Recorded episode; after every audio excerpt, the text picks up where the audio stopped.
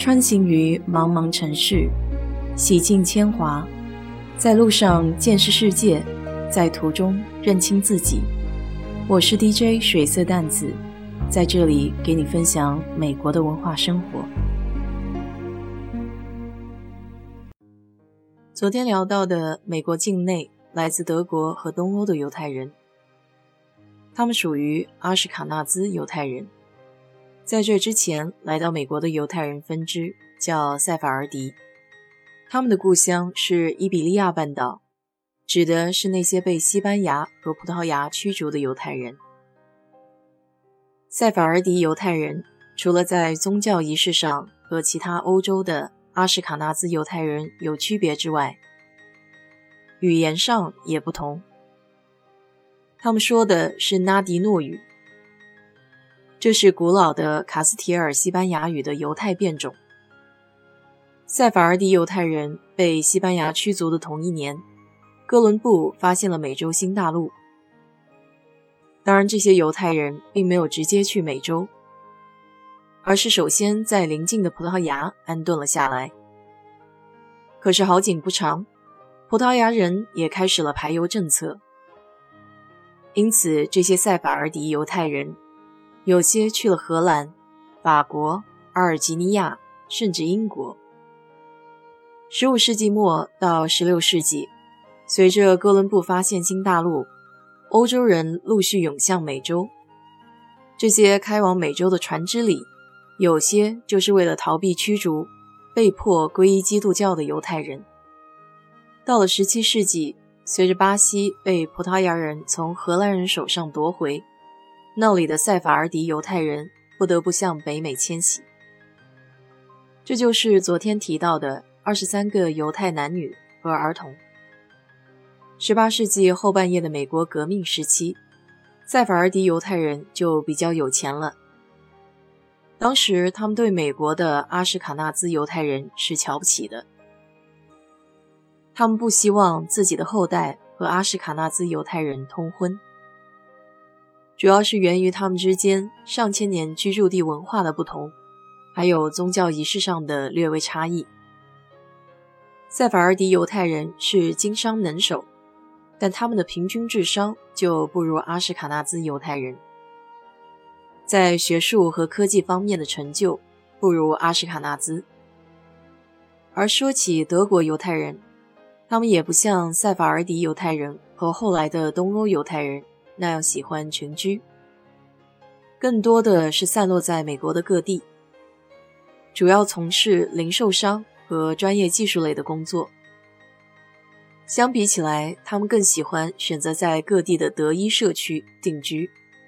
当然，也有德国犹太人跟着大篷车去征服美国西部的，其中有一个人就叫 Levi Strauss。一八五三年。做帆布生意的 Levi，趁着加州淘金热前往旧金山，随后就创立了李维斯 Levi's 这个著名的牛仔裤品牌。很多德国犹太人都像 Levi Strauss 一样，喜欢到处做生意，倒卖一些小商品。不少犹太豪门都是这样起家的，比如古根海姆家族。这个家族以采矿业。和冶炼业全球知名。十九世纪的时候，他们拥有的财富就位于世界先烈了。有空的时候，我可以聊一聊这个家族。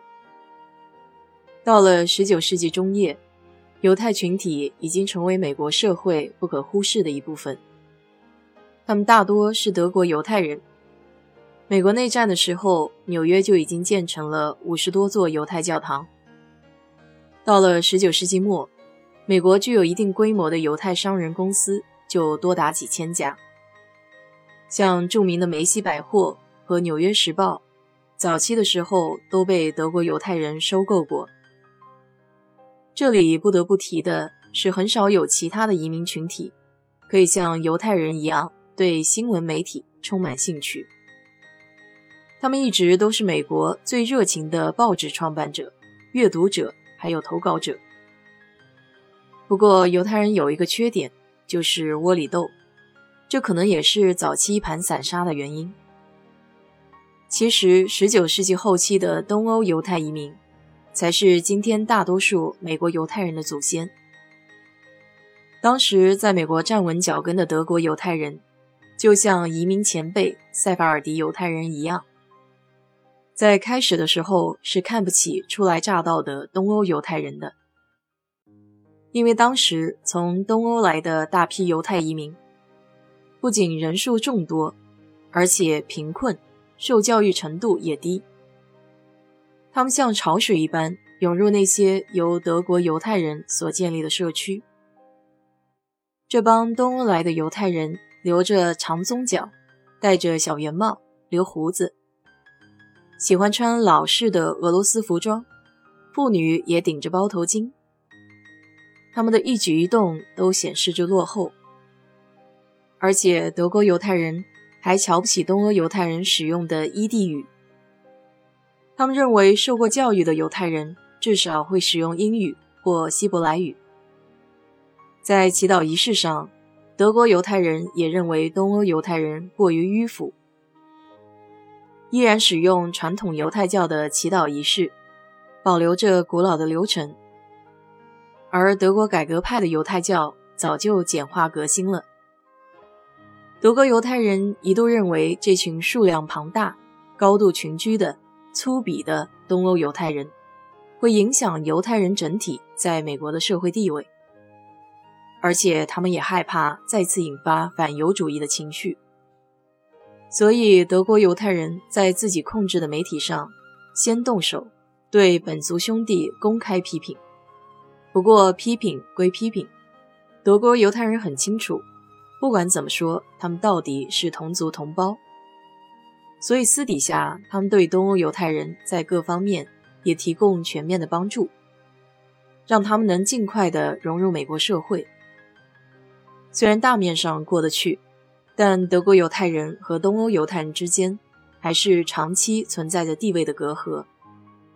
直到上世纪中叶，德国犹太人和东欧犹太人之间都很少通婚。好在这些家里的问题并没有影响他们各自的发展。美国福布斯富豪榜前四十名中，常年有一半都是犹太人。美联储主席之前连续三任也都是犹太人。还有好莱坞也是犹太人的天下。六大电影公司几乎全是犹太人掌控。甚至美国五大军工也大部分被犹太人掌控。有些人会说，美国其实是犹太人的天下。在我看来，如果对比一下犹太人和美国人的定义，不难发现，犹太人和美国人本身就不是一个民族，而是由同一个信仰聚集起来的群体。我想这方面的类似性。也让他们彼此更加融合吧。就用一首自由女神向上的诗来结束今天的节目吧。让那些为渴望呼吸自由空气而历经长途跋涉、已疲惫不堪、身无分文的人们，相互依偎着投入我的怀抱吧。我站在金门口。高举自由的灯火，为你们引路。